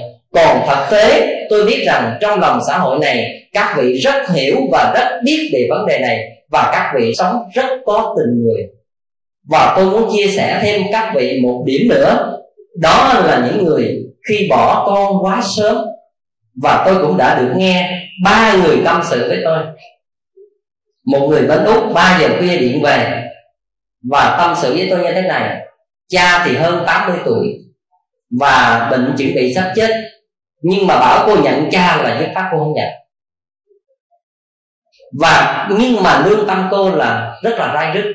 Cô điện về cô nói kể với tôi rằng quá khứ như vậy, cha con bỏ con hồi lúc còn rất bé như vậy để đi cưới một người khác và sống với bà vợ khác. Mẹ con cũng bỏ con. Và cuối cùng khi con lớn lên, con sống với người thân, và cuối cùng được một cái người ở ngoại quốc về cưới, và con được đi sang Úc. Và khi sang Úc rồi thì con rất biết là cha như vậy như vậy. Nhưng mà có những lúc mà hồi lúc cô còn ở bên đây, lúc đó cô bệnh, cô thiếu áo, thiếu cơm, và cha cũng sống gần gần đó mà không bao giờ mua cho con chiếc áo, không bao giờ mua cho con mảnh quần. Và rất đau khổ mà con muốn, những lúc con nhìn cha, con muốn kêu một tiếng cha và con muốn nhận ra một người cha, nhưng không bao giờ cha có con. Rồi bây giờ khi cha như vậy, tám mươi tuổi, không ai lo, sống với một cái người vợ kế thì có một hai đứa con gì đó mà nó ngổ nghịch, không lo tới, bệnh hoạn trên giường, không có tiền. Cô rất chạnh lòng, nhưng mà cô gửi tiền về một cách thầm lặng là nhờ người nào đó cho. Mà cô suy nghĩ rằng, hỏi với tôi như vậy là con có nên trở về gặp lần cuối để con nhận người đó là cha. Nhưng mà trong lòng con rất hận, con rất hận. Thật sự ba giờ tôi nghe câu chuyện đó tôi cũng nửa tỉnh nửa mê nha các vị. Thật sự với các vị, tôi không biết tôi trở thành nhà tư vấn hồi nào mà cha cũng tôi đóng được, mẹ cũng tôi đóng được, chồng tôi cũng đóng được, vợ tôi cũng đóng được, thầy cô tôi cũng đóng được. Không biết các vị tánh phong tôi nào không biết.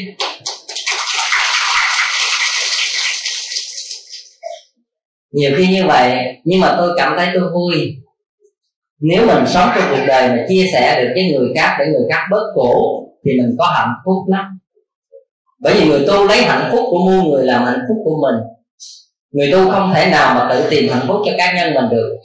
Nếu tất cả mọi người hay là nhiều người đang khổ đau, đang nhờ đến sự can thiệp của mình, một nhà tu, nếu mình sao có ích để giúp người bớt khổ thì bằng mọi giá nên làm.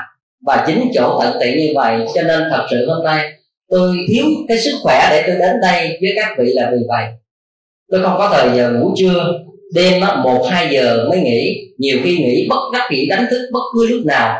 Có những lúc tôi muốn tắt điện thoại đi để được ngon một giấc, nhưng mà tôi nghĩ nếu lỡ có một người đau khổ họ cần gọi đến không được thì mình nghĩ sao. Vì vậy cho nên có những lúc tôi biết rằng rất là khó chịu. Tôi nói đây không phải là tôi nói với các vị để là tôi khoe mình hay là tôi giới thiệu về mình, không có. Mà chỉ nữa là tôi nghĩ là nếu lúc đó có một người đang đau khổ mà họ cần một lời khuyên của một ai đó, và trong những người ai đó có mình ở trong trọng mà mình không chia sẻ được thì mình thấy rất là đau lòng. Vì vậy cho nên Phật tử thường hay kêu thầy tắt điện thoại thầy ngủ đi. Nhưng mà nhiều khi á, tắt thì tôi tôi có suy nghĩ như vậy. Nhưng mà ngày hôm nay thật lòng là từ sáng đến giờ tôi tắt. Bởi vì hết sức rồi các vị. Anh giờ Phật, chúng ta trở lại vấn đề. Thì tôi mới nói như thế này. Tôi trả lời cô đó, tôi nói là nếu cô không có nhận người làm cha thì theo thầy, theo thầy thôi, cô cô không phải sai. Nhưng mà cô có được an tâm hay không? Cô không nhận là thầy cho rằng cô không sai, nhưng mà bây giờ lòng cô có được yên hay không? Cái điều này là điều rất quan trọng. Rồi nếu mai này cha cô mất đi, cô có cảm thấy thoải mái trong lòng không? Hay là cô vẫn dửng dưng và tự tại hay là tự nhiên? Thì cô nói là thưa thầy, mặc dầu con rất là hận, con rất là giận, con không nhận, nhưng mà lòng con rất là khó chịu, cũng cảm thấy phân vân. Như vậy thì tôi nói là cô làm để mình khỏi làm khổ mình, dằn vặt lương tâm để khỏi phân vân. Ở đây thầy không ép cô làm, mà làm để cứu lại thâm tình, đồng thời cứu cô. Như vậy ở đây cô hãy làm để cứu lấy, để sau này khi ba cô mất đi, bởi vì ba cô không còn bao lâu nữa ba cô sẽ mất. Nhưng mà như vậy cô làm rồi, cô sẽ cảm thấy dầu sao lần cuối cùng mình cũng nhận người này làm cha, và mình cảm thấy không có ân hận khi cha mình qua đời và cha mình có chết đi. Cái việc sai trước kia là của cha, còn mình cũng đã xong một phận người con. Như vậy cô có thể tự hào, cô có thể yên tâm, và suốt cuộc đời còn lại cô không bị mặc cảm tội lỗi. Như vậy ở đây thầy không bảo cô sai và cô phải làm điều đó cho nó đúng, mà chỉ làm để nối lại thâm tình, về lòng cô yên ổn cho trọn cuộc đời còn lại của cô. Cho nên thầy khuyên nên làm, chứ không phải là cô sai mà cô phải làm. Đây là điều mà tôi chia sẻ với cô đó như vậy. Và cô nói như vậy cô nên về gặp cha thầy. Cho nên rất là nên Nên về gặp và làm xong đi, rồi mọi việc yên tâm đi. Suốt cuộc đời còn lại cô là người mẹ xứng đáng với các con, và nên duy trì cái nền đạo đức này. Bởi vì nguyên tắc trên cuộc đời không có công dưỡng nhưng mà cũng có công sinh. Và điều này công sinh chúng ta không có thấy, bởi vì lúc đó chúng ta còn quá bé. Chúng ta chỉ hiểu được khi là người đó có dưỡng ta không, là bởi vì ta lớn lên ta hiểu được điều đó. Còn công sinh chúng ta không có thấy. Cái đó không riêng gì cha mà mẹ cũng thế. Ít ai ở trong hội trường này, và tôi nghĩ ít một người con nào hiểu được cái công sinh của mẹ khi chúng ta chưa là mẹ đó. Chúng ta hiểu được công dưỡng hơn là hiểu công sinh, có phải không ạ? Công sinh chúng ta nằm nôi, chúng ta đâu biết trời đất gì đâu, đâu có thấy gì đâu. À, cho nên khi lớn lên chúng ta trưởng thành mới hiểu được điều đó chứ. Đó. Vì vậy cho nên ở đây chúng tôi muốn nói với các vị là hôm nay chúng tôi nghe rất nhiều về những cái câu chuyện như vậy. Đó. Rồi một cô Bình Minh về cũng vậy, cũng có một người mẹ như vậy, bỏ từ nhỏ như vậy, bây giờ hỏi là có nhận lại mẹ hay không. Rồi một cô từ Phan Thiết vào cũng trình bày như vậy. Thì tôi thấy lãng thản đâu đó cũng có những gia đình bất hạnh thật, cũng có những người cha người mẹ. Xin thưa với các vị, nếu đứng về một góc độ lương tâm đạo đức mà nhìn thì cũng thiếu sót. Tôi không kết tội, tại vì việc đó của các vị không có dính dáng gì tôi. Nhưng mà tôi thấy điều đó, nếu một người cha, người mẹ thiếu đi trách nhiệm quá như vậy á, thì có những lúc nó làm mất đi cái sự thiêng liêng, một cái tình cảm và cái thần tượng trong các con đi. Chúng ta đã đánh mất niềm tin của các con từ thở nhỏ, thì lớn lên bắt nó kính trọng chúng ta cũng khó lắm. Vì vậy cho nên người làm cha làm mẹ là một thiên chức các vị, là một thiên chức thiêng liêng. Cho nên tất cả những vì chúng ta đối xử với các con như thế nào, nó nhỏ nó không có cãi được, nó không nói được, nhưng mà nó hiểu. Cho nên sự thiêng liêng này nếu mà đánh mất rồi á, thì sau này các con mình nó ít khi nó hiếu thảo với mình. Cho nên có những lúc tùy vào cái tâm địa của mỗi đứa con, có những đứa nó hiếu tự nhiên, trong cõi lòng của nó nó tự hiếu thảo à. Còn có những lúc cần phải có sự giáo dục mới được các vị. Vì vậy ở đây chúng tôi muốn các vị như thế này, những người làm cha làm mẹ thì cái trần sai của các con là cái chuyện đó của các con. Nhưng mà bên cạnh tôi muốn kêu gọi xã hội nên như thế này: đừng vì những cái gì nhất thời của mình, đừng vì hưởng thụ tham dục một cách ích kỷ, đừng vì thế này thế khác mà bỏ rơi những giọt máu của mình một cách oan nghiệt như vậy, tội lỗi như vậy. Là chúng ta cũng có lỗi với những đứa con chúng ta sanh ra, chứ không phải nói là cha mẹ không có lỗi được. Quay lại một mặt nào đó, nếu ai làm điều đó, chúng ta chạy theo một cái giai nhân nào đó, chạy theo một tình cảm nào đó, chúng ta bỏ đứa con chúng ta còn sanh ba tuổi, năm tuổi hay là năm tháng, ba tháng như vậy, chúng ta xứng đáng là một người cha sao? Chúng ta xứng đáng là một người mẹ sao? Có những cái đó chúng ta cần phải hỏi lại chính mình đi. Thật ra cái đó, nhưng mà xin thưa các vị, ít thôi, cái đó là cái nằm số mà nó đếm trên ngón tay thôi. Nhưng mà cũng phải nói, để không thôi người ta đem những cái câu chuyện đó người dẫn chứng, hoặc những đứa trẻ hôm nay á, nó hiểu biết lắm, nó lấy những câu chuyện đó để nó biện minh cho nó nữa. Như vậy tại chúng ta gây ra những cái chuyện quan nghiệt vậy, thì phải làm cho giới trẻ nó cũng có những lúc nó suy nghĩ. Nhưng mà may mắn đạo đức xã hội Việt Nam chúng ta chưa ảnh hưởng cái đó nhiều, nó chỉ là một phần tử quá ít trong xã hội. Nhưng cũng cần chia sẻ với nhau để làm sao bớt được tiếng yêu đau thương của những trẻ thơ mới sinh ra đời. Có những đứa sinh ra chưa biết mẹ mình là ai, chưa biết cha mình là ai, đã bỏ rồi. Như vậy có những cái quá đáng đi, bất cứ lý do nào tôi cũng khó chấp nhận các vị nhiều lắm. Vì khó khăn, vì công ăn việc làm, vì ép bên chồng bên vợ, vì cái gì tôi không cần biết. Nhưng mà nếu để xảy ra chuyện đó là chúng ta phải có trách nhiệm, chẳng thể nói với bất cứ lý do gì được. Có những cái có lý do để thông cảm, còn cái đó không có lý do để thông cảm. Cho nên ở đây tôi mong rằng điều đó đừng bao giờ xảy ra với xã hội này. Thì bây giờ tiếp theo điều nữa là có những đứa, đứa con còn trẻ mà nó lỡ ngủ nghịch trước cái tuổi của nó thì phải làm sao? Đây là điều tôi mới giúp cho một gia đình của một vị ở Cần Thơ. Thật sự hai mẹ con người này cũng là Phật tử, nhưng mà những lúc tôi bận quá, các vị đó cũng về quy y với tôi. Thì khi tôi bận quá, tôi có thấy cái thằng con của cô này nó rất là ngỗ nghịch, nói chung là nó lanh quá đi. Cha nó thì bỏ mẹ nó rồi, nhưng mà tôi thấy nó lanh quá đáng. Nhưng mà tôi chưa biết nó có làm cái gì với mẹ hay không, nhưng mà nhìn qua cái tác phong của nó, nhìn qua những cái cử chỉ của nó và nhìn những thái độ giữa nó và mẹ, tôi biết rằng thằng này làm khổ mẹ nó không ít, và mai này càng khổ tiếp tục nữa. Nhưng mà chưa có thời gian tiếp chuyện riêng, cho nên tôi không có nói. Cho nên hôm đó, đó sau khi khách về và tôi tương đối rảnh một chút, thì tôi có mời hai người đó lại để tôi nói chuyện. Và trước khi tôi nói chuyện với cô này, tôi mới kêu thằng bé, con hãy đi ra bên ngoài.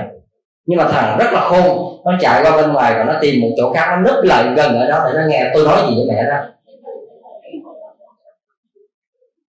Nó khoảng bảy tuổi thôi các vị, sáu tuổi đến bảy tuổi thôi chứ không có hơn nữa. Nhưng mà tôi thấy chứ, nhưng mà tôi cứ để yên cho nó nghe đó. Tôi làm như vậy nhưng mà tôi vẫn cho nó nghe. Tôi mới hỏi mẹ nó, cô có khổ gì thằng nhỏ này không? Cô mới kể ra một lô các vị. Mới hỏi xong là bắt đầu khóc rồi đó. Cha nó bỏ nó từ mấy tuổi, nuôi nó nên thế nào, gửi nó trường này không đặng, rồi gửi nơi kia người ta không nhận, gửi là nó phá quá người ta đuổi về, biết là bao nhiêu nơi như vậy. Bà bà kể hết trong nước mắt như vậy. Nhưng bà bà nói, thưa thầy, dầu sao nó cũng là con, con không cách nào cắt hơn được, dầu nó như thế nào con cũng vẫn phải chấp nhận và nuôi nó.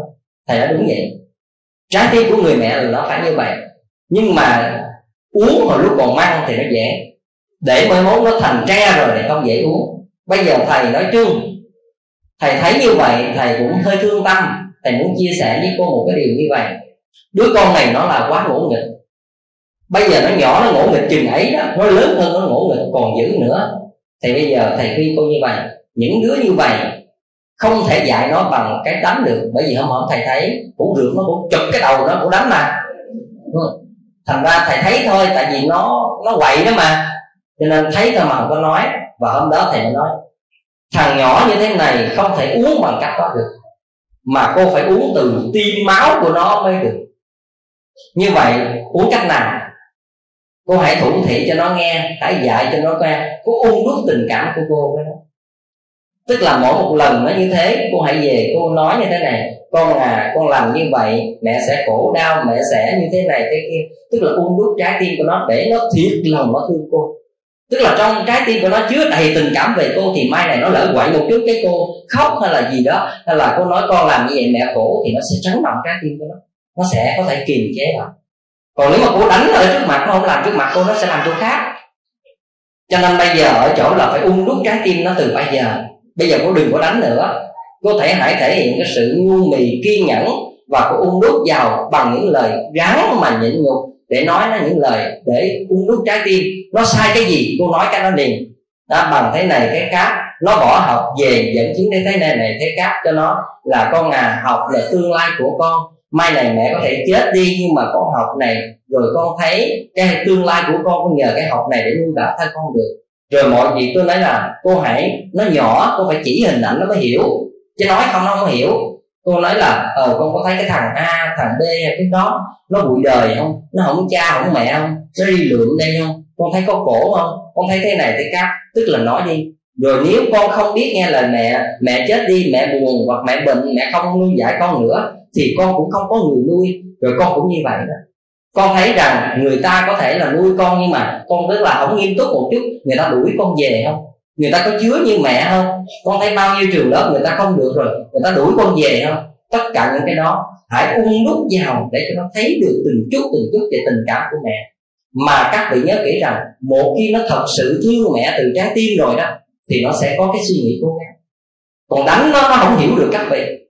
Đánh nó thì nó không làm đây làm chỗ khác, đánh nó ngày nay ngày mai làm tiếp. Tất cả những đứa trẻ làm như thế hết.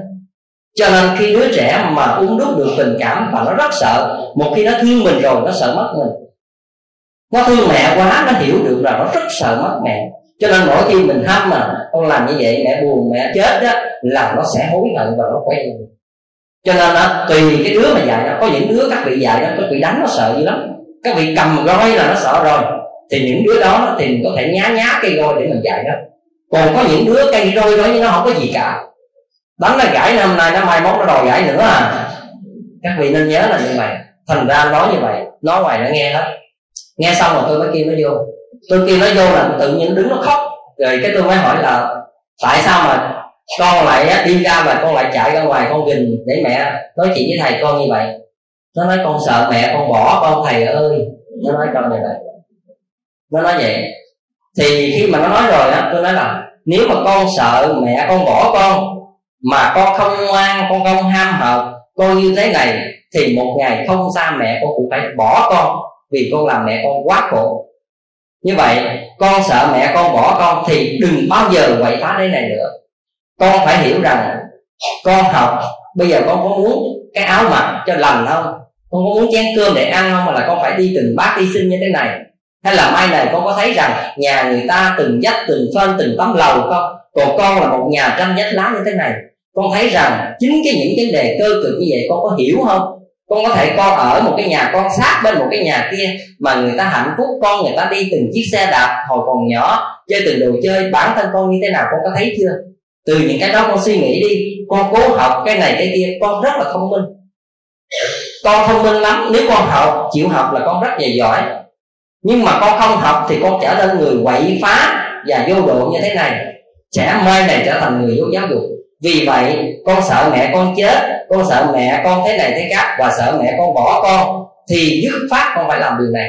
Nếu con không chịu nghe lời, con không chịu học như thế này thế này, thì mẹ con sẽ lo lắng thương con quá mà sẽ chết đó. và một ngày nào đó rồi bỏ con, con lang thang với mấy đứa ở bên kia, cũng đi móc từng cái bọc, cũng đi đựng từng tấm giấy, lúc đó con sẽ thấy khổ như thế nào, nói tới đâu là nó nghe tới đâu. Và nói nó như thế thì mình dẫn chứng những hình ảnh và tôi hướng dẫn nó, con phải xin lỗi mẹ, từ về đây cho đến ngày hôm sau là không bao giờ làm điều này nữa, con sẽ ham học, con sẽ nghe lời. Và một điều nữa, nếu mẹ con mà nói với thầy một tiếng là nó không ngoan, thầy sẽ không nhận con là đệ tử của thầy nữa. Như vậy vì nó còn nhỏ cho nên những lời nói như thế này nó rất là sợ, nó, nó rất là sợ sự bơ vơ của nó.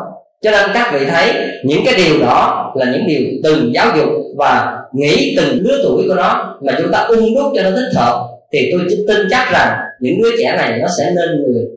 Và các vị nhớ kỹ rằng trái tim của người mẹ quan trọng lắm.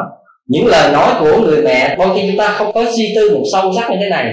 Chúng ta biết rằng đứa con của mình là mình sinh ra, đúng không ạ? À? Nguồn máu đó là nguồn máu của ai vậy?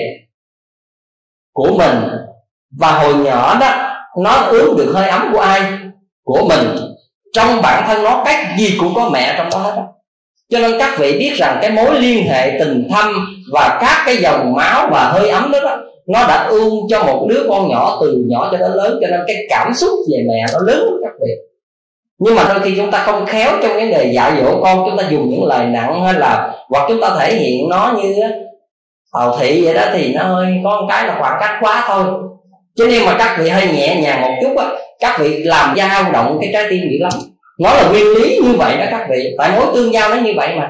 Thành ra đó có những đứa mà chúng ta cần nên ung đúc tình cảm, ung đúc tình cảm người mẹ đó, chứ ung đúc từng ngày, cho nó từng miếng ăn, cho nó từng mảnh áo, nhưng mà lúc nào cũng phải nói để mà cảm giác về cái trái tim của nó.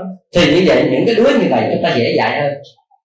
Như vậy thì ở đây chúng tôi muốn nói một cái cách đại khái như vậy để chúng ta nhìn nhận ra được vai trò bổn phận của những người con và những người cha người mẹ trong mối tương quan thế này. Ở đây tôi nêu ra hết tất cả các mặt của xã hội.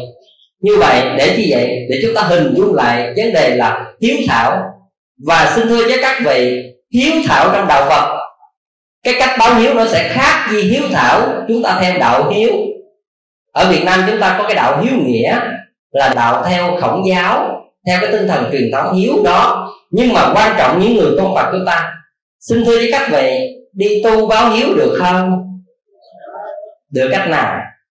Xin thưa với các vị, các vị biết là khởi thủy của cái vấn đề hiếu thảo là một người cư sĩ hay là một người tu? Đúng vậy. Ngài Vu Lăng báo hiếu này là từ cái chuyện của ai? Một kiền liên của mẹ. Vậy là một kiền liên người tu hơn người đời? Người tu. Khởi thủy đã là người tu thì dĩ nhiên người tu có cái tính cách báo hiếu rất trọn vẹn mà đôi khi chúng ta nghĩ chưa tới thôi.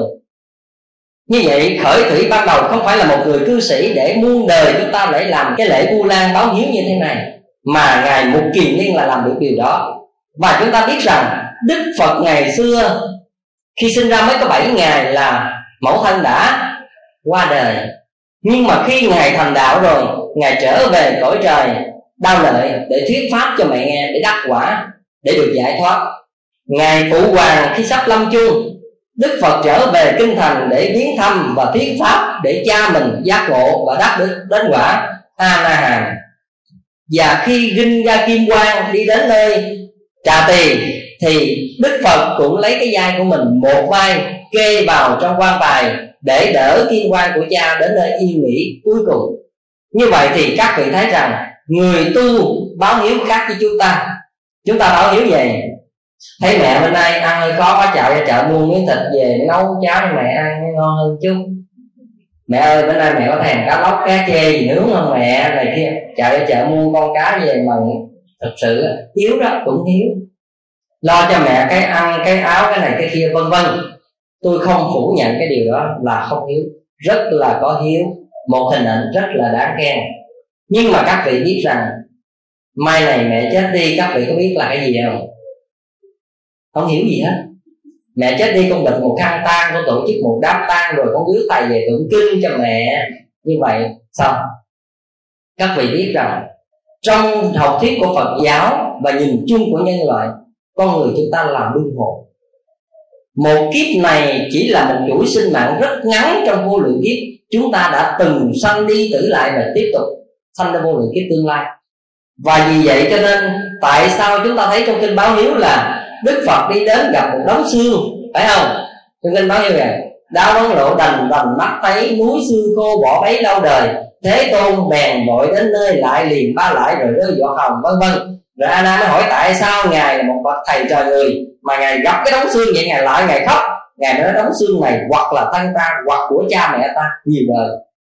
Như vậy thì ở gì khi báo hiếu trong Phật giáo nó trọn vẹn hơn là ở chỗ này, không những lo cho cha mẹ một đời mà nghĩ đến sự báo hiếu là mai này mẹ mình mất đi rồi, cha mình mất đi rồi, là cái tái sinh là cái gì mới quan trọng.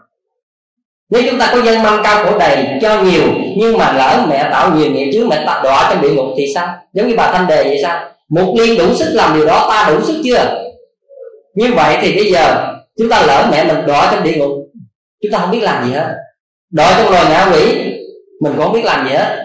Đọa vào loài súc sinh, làm một con trồn, con cáo, con trâu, con bò, con heo, con gà gì đó, không biết gì trên trời. Làm người chúng ta cũng chả biết. Nhưng mà như thế này là người chúng ta đỡ hơn. Như vậy thì ở đây một người tu học báo hiếu với cha mẹ là như thế này, phải hiểu được nhân quả tội phước nữa. Và ngoài vấn đề lo cho cha mẹ cái ăn cái mặc, còn biết rằng lo cái nào là tạo nghiệp và lo cái nào tránh bớt nghiệp nữa. Và vì vậy khuyên mẹ tu, khuyên mẹ học, và nhất là những người con khi chúng ta có gia đình lớn lên rồi, đừng có mua con gà con vịt về mẹ ơi mà giùm con, bữa nay con đãi bạn không vâng, không nên hết. Chọn một cuộc đời làm cha làm mẹ mà không biết bao nhiêu để nuôi cho nó rồi. Bây giờ các vị biết là cha mẹ mình sáu bảy chục tuổi rồi, phải để cho cha mẹ mình tránh bất cái nghiệp này. Mình có muốn ăn quá, mình có bạn bè gì quá đó, mình không có thời giờ thì mua ngoài chợ đem sẵn về, còn mua về hãy đích thân đi làm giùm một cái. Đừng có bắt cha mẹ mình phải làm như vậy nữa. Các vị phải hiểu được như vậy. Cha mẹ mình rồi ở cuối cùng như thế nào, nuôi mình cả đời rồi mang cái nghiệp mà ra đi như vậy, tội lắm các vị. Các vị không có đủ tuệ giác như Đức Phật để nhìn sâu, để thấy rằng con đường tái sinh của cha của mẹ là gì, cho nên các vị bình thản thôi. Nhưng mà nếu các vị có một cái tuệ giác như vậy, các vị nhìn hoặc là các vị học đạo, các vị cũng biết được điều đó nữa, thì đừng nên bắt cha mẹ phải như vậy. Khi chúng ta lớn lên rồi, trưởng thành rồi, có công ăn việc làm, có gia đình rồi, hãy nghĩ đến cái cách là giúp cha mẹ hạn chế bớt tối đa về việc tạo nghiệp này, và giúp con mẹ có điều kiện học tu là quan trọng, nhất là người Phật tử. Như vậy thì ở đây một cái sự hiếu thảo của một người tu nó sẽ khác với người đời. Ở người đời chúng ta thấy rằng chúng ta tạo bất cứ việc gì mà miễn cha mẹ có cái ăn cái mặc là chúng ta thấy rằng đủ chữ hiếu. Nhưng mà nếu tạo những điều đó để mai này cha mẹ khổ đau trong những kiếp tương lai thì chúng ta đừng nên. Bởi vì tám mươi tuổi trên cuộc đời cũng chỉ có một điểm sinh mạng nhỏ trong dòng sinh mạng bất tận.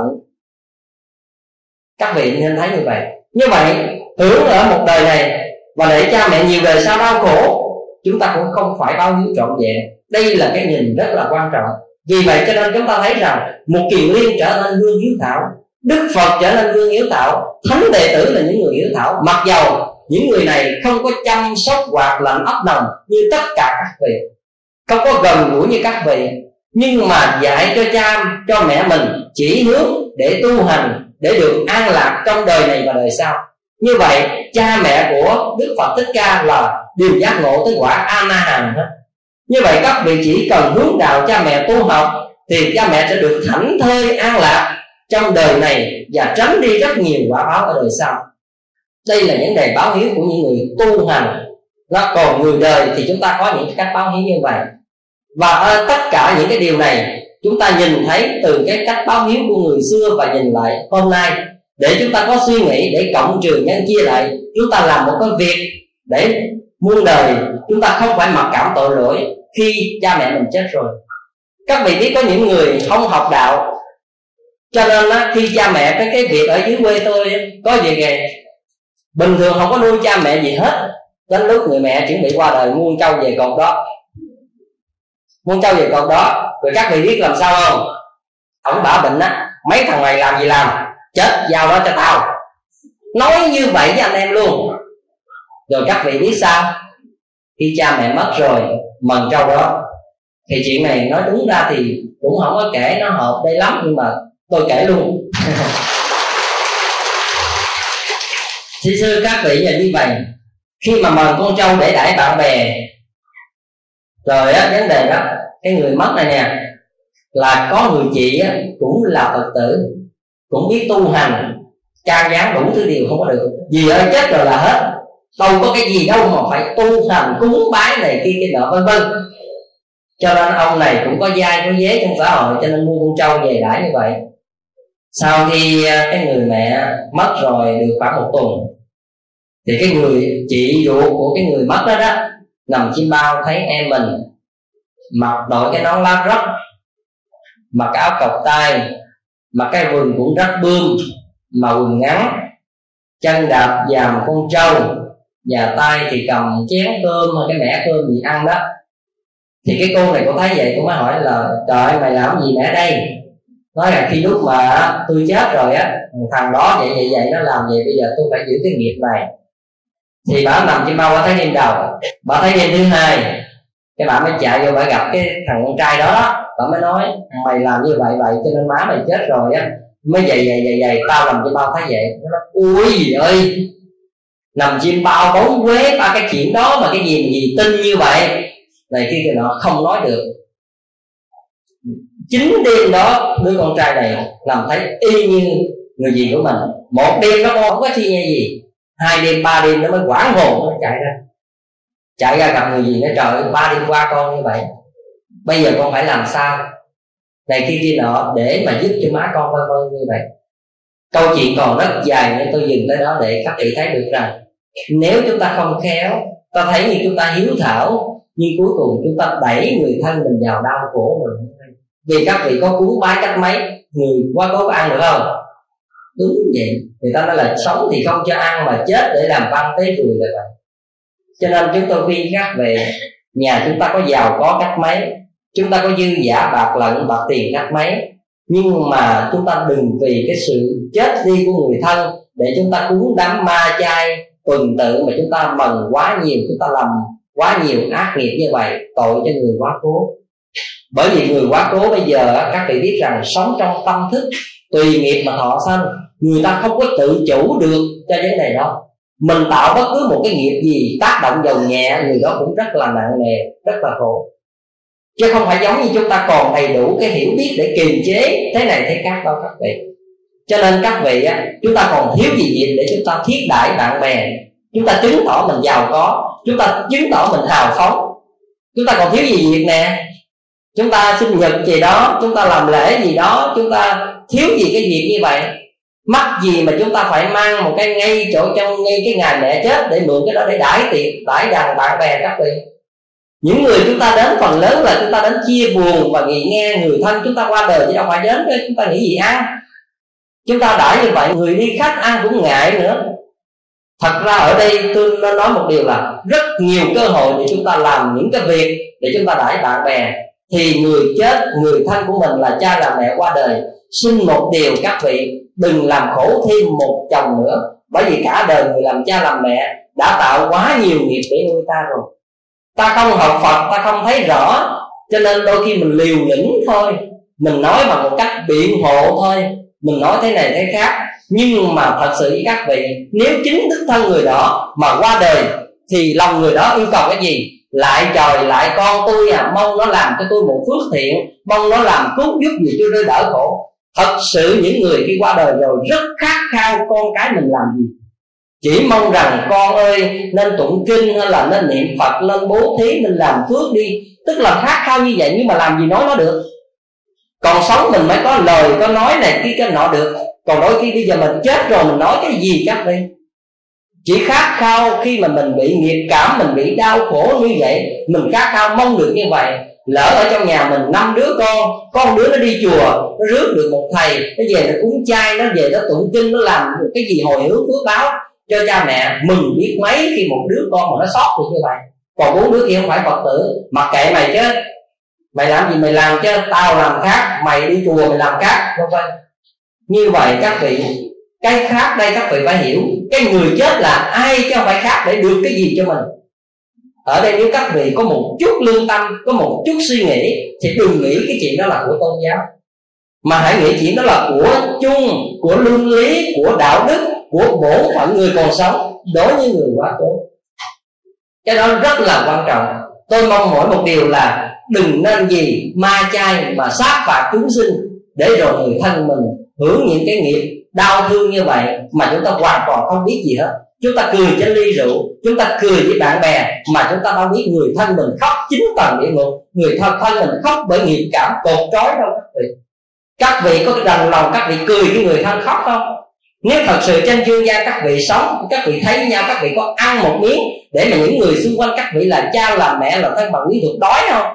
Các vị đâu có lương tâm làm điều đó. Thành ra ở đây các vị không hiểu, chư Phật hiểu. Các vị không thấy, chư Phật thấy. Các vị không thấy, các bậc thánh đệ tử thấy. Người ta hiểu, người ta thấy, người ta chỉ lại cho mình. Mình một chúng sinh chưa giác ngộ, mình mê mờ, thì cần phải nương vào điều đó để học, để hiểu. Đừng chủ quan, mình trưởng thành, mình học cấp cao, mình là thế này thế khác, rồi mình chủ quan là mình hiểu biết thế này thế khác. Mình còn giới hạn lắm các vị. Một chúng sinh trong cuộc sống này còn kém khuyết lắm. Cho các vị học tới tiến sĩ nữa đi chăng nữa cũng còn kém lắm các vị.